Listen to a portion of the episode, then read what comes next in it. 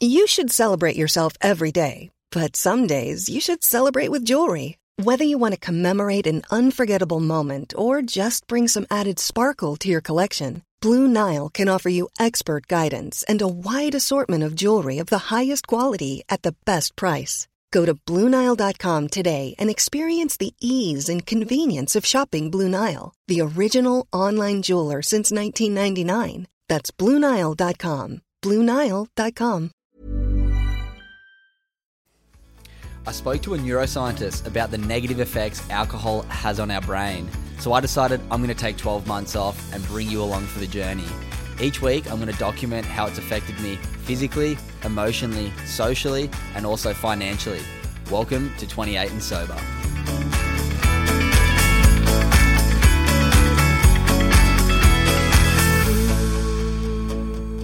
Hello to every single good human out there, and welcome to week number 18 of 28 and Sober. Just over four months in, and yeah, the journey is taking me to some really cool places.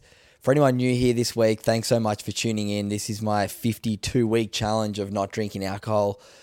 I spoke to a neuroscientist, Nicole Vignola, back on episode 44 of Good Humans Guest Podcast. And we spoke about the effects of alcohol it has on the brain. And I thought, you know what? It's time to take a bit of time off. I've done 10 years of drinking, and yeah, one year off is the goal. And yeah, 18 weeks in, and it's been really cool.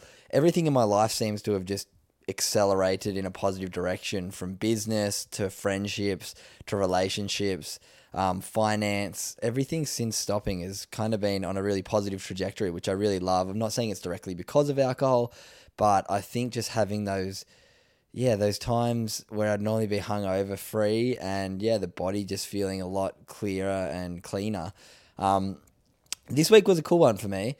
I had a I've had a crazy couple weeks. My last three weeks have been non-stop working down in Sydney, down in Adelaide, um, yeah, I've been non-stop doing podcasts and also doing a lot of my Good Human Factory mental health workshops. I've been to, I think I went to four or five schools in the last two weeks. Um, yeah, it's been really fun getting to do that, but I felt like I was getting a little bit burnt out. And I do have my biggest workshop ever tomorrow, which will be today, the day this episode comes out, um, for a massive client, which I will talk a bit more about later in the week. But yeah, I just felt like this weekend I needed some rest. So I was in Sydney and I drove on Saturday from Sydney back to the Gold Coast.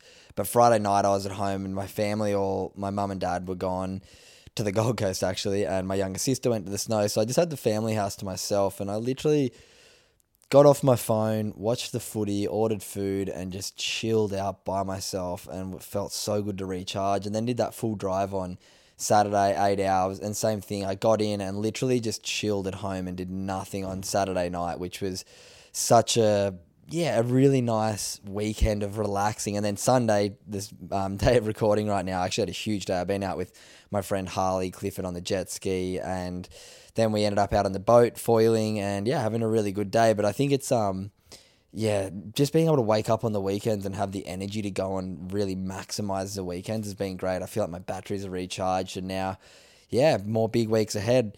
I wanted to read out a little message I received from a friend um, today that I thought people are going to relate to in who listen to 28 and Sober because I think, let me just read the message. I'm going to keep it anonymous, but let me just read it. See if you relate. So, hey Cooper, I just wanted to reach out as I feel like I always can and I really appreciate that about you. I've seen how you've gone sober and I'd just love to talk about it. I feel alcohol is really not serving me, particularly my mental health. I just feel it either makes I either make stupid decisions or just feel so overly emotional and out of control. I've got alcoholism in the bloodline and I've seen the terrible effects it's had on people, and I just never want to get into a place that's dangerous. It's not even like I he- heavily drink, but definitely binge on the weekends, and it doesn't agree with me.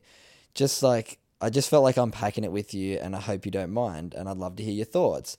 So this was from a good friend of mine, and I'm gonna share the response that I gave to this person. So I just said, "Oh, I'm so glad that you feel like you can chat to me about this sort of stuff. It's really special." And then I said, "It's wild how often alcohol is consumed by us culturally, and how bad it is for us.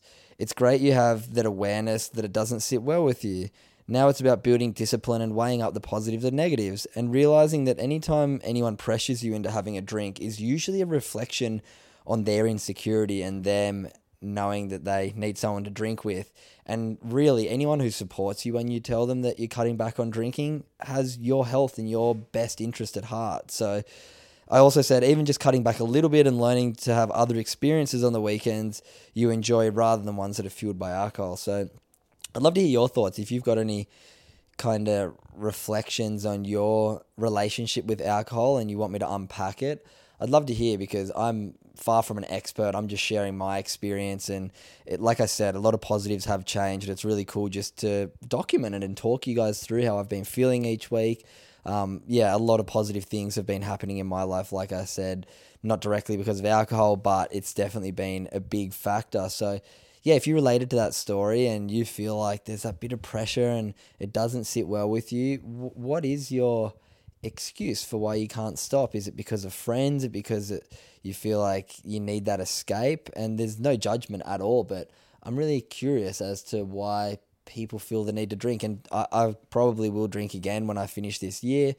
But yeah, just for now, I'm becoming very aware of the positive effects by not drinking. But yeah, would love to know your thoughts. Um, make sure you tune back in this Wednesday. We have a really cool 1% podcast episode. I'm going to be back talking about a topic this week and recapping the workshop that I do tomorrow, which is a huge, huge deal for me.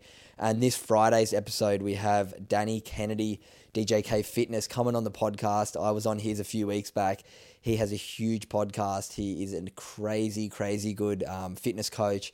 He had some really good information about nutrition, also training, and just told me a really cool story and how he got to where he is today. So make sure you tune in Friday. If you're enjoying these episodes, please share it with a friend. Hit five stars on both Apple and Spotify. It takes you like 30 seconds. Just do it after this episode. Um, yeah, tell all your friends about it. I really appreciate you listening, and I'll see you guys on Wednesday. Ever catch yourself eating the same flavorless dinner three days in a row? Dreaming of something better? Well, HelloFresh is your guilt free dream come true, baby. It's me, Keke Palmer.